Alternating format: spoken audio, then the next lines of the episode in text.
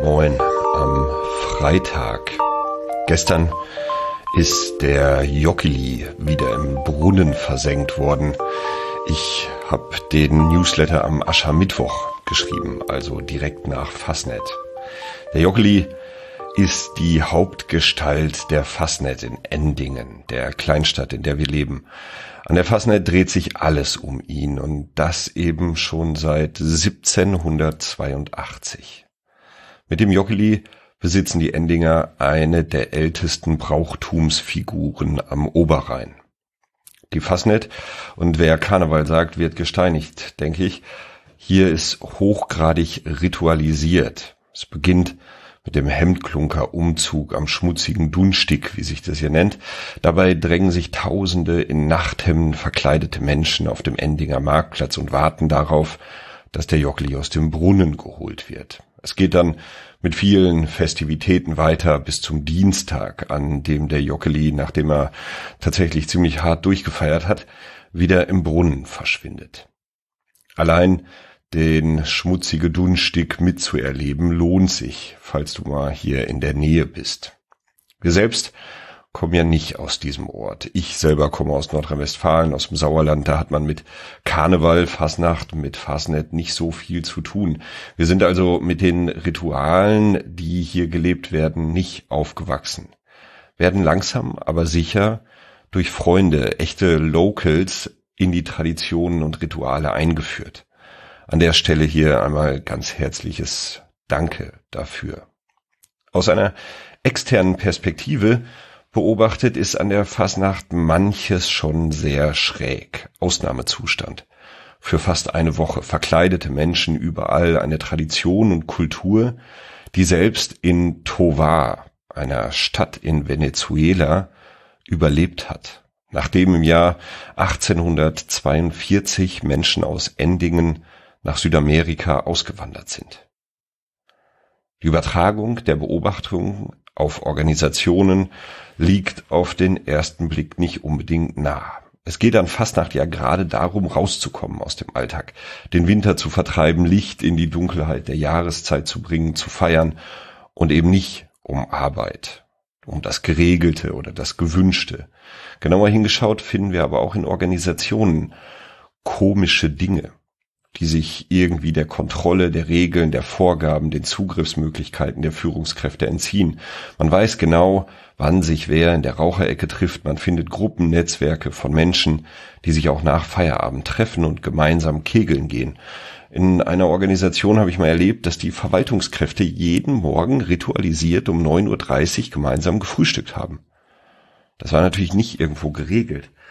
Aber auch einfachere informale Regeln lassen sich finden. Jeder weiß zum Beispiel, wie Prozess XY offiziell geht, macht es aber anders. Immer.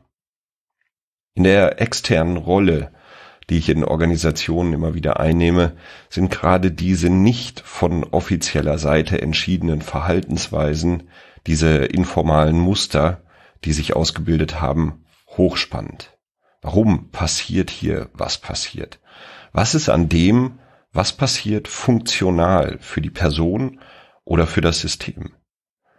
Und für wen ist es aus welchem Grund funktional? Und wenn es dysfunktional ist, was kann man tun, um das Verhalten zu ändern? Wenn du als Führungskraft entsprechendes Verhalten beobachtest, kannst du dir die gleichen Fragen stellen und nach der Funktionalität des Verhaltens suchen. Um es konkret zu machen, beobachtest du, dass deine MitarbeiterInnen viel Zeit in der Raucherecke verbringen. Ist das funktional? Aus welche, äh, aus gesundheitlichen Gründen ist es natürlich nicht funktional.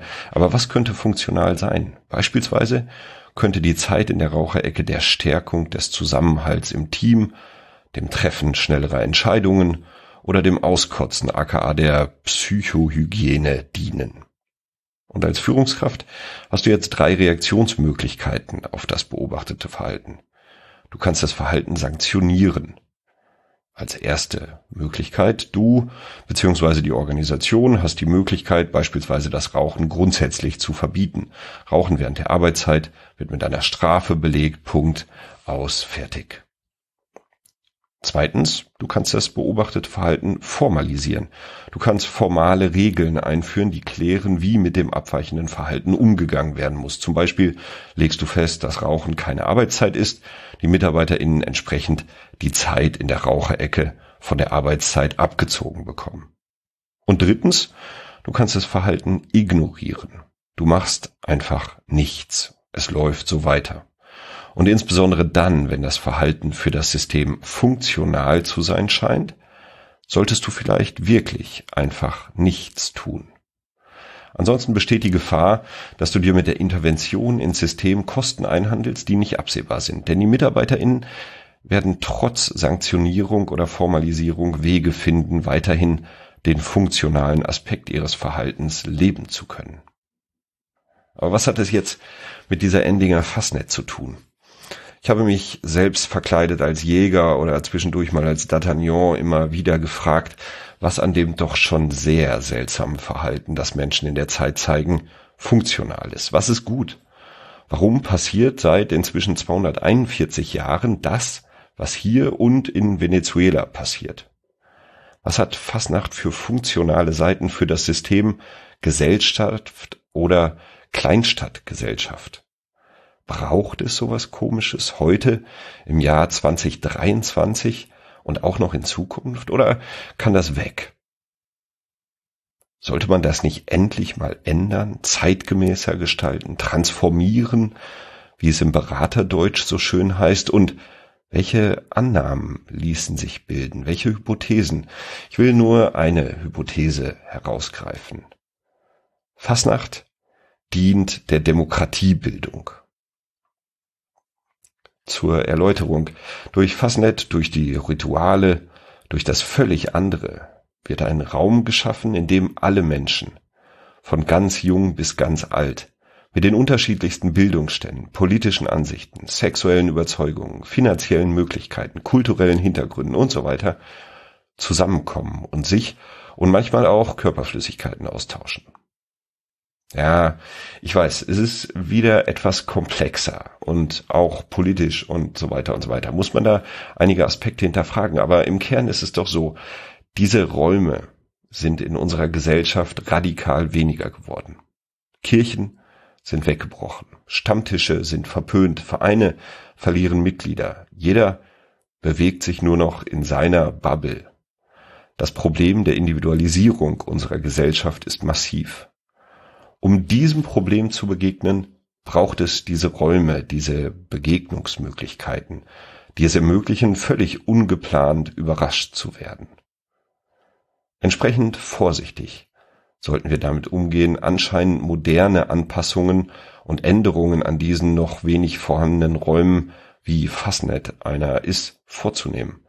Auch wenn ich es äh, schön fände, wenn auch Frauen Jockeli werden könnten. Genauso ist es geboten, in Organisationen vorsichtig zu sein mit dem, was an dem informalen Verhalten sanktioniert oder formalisiert wird. Es kann immer Schäden verursachen, die nicht geplant waren.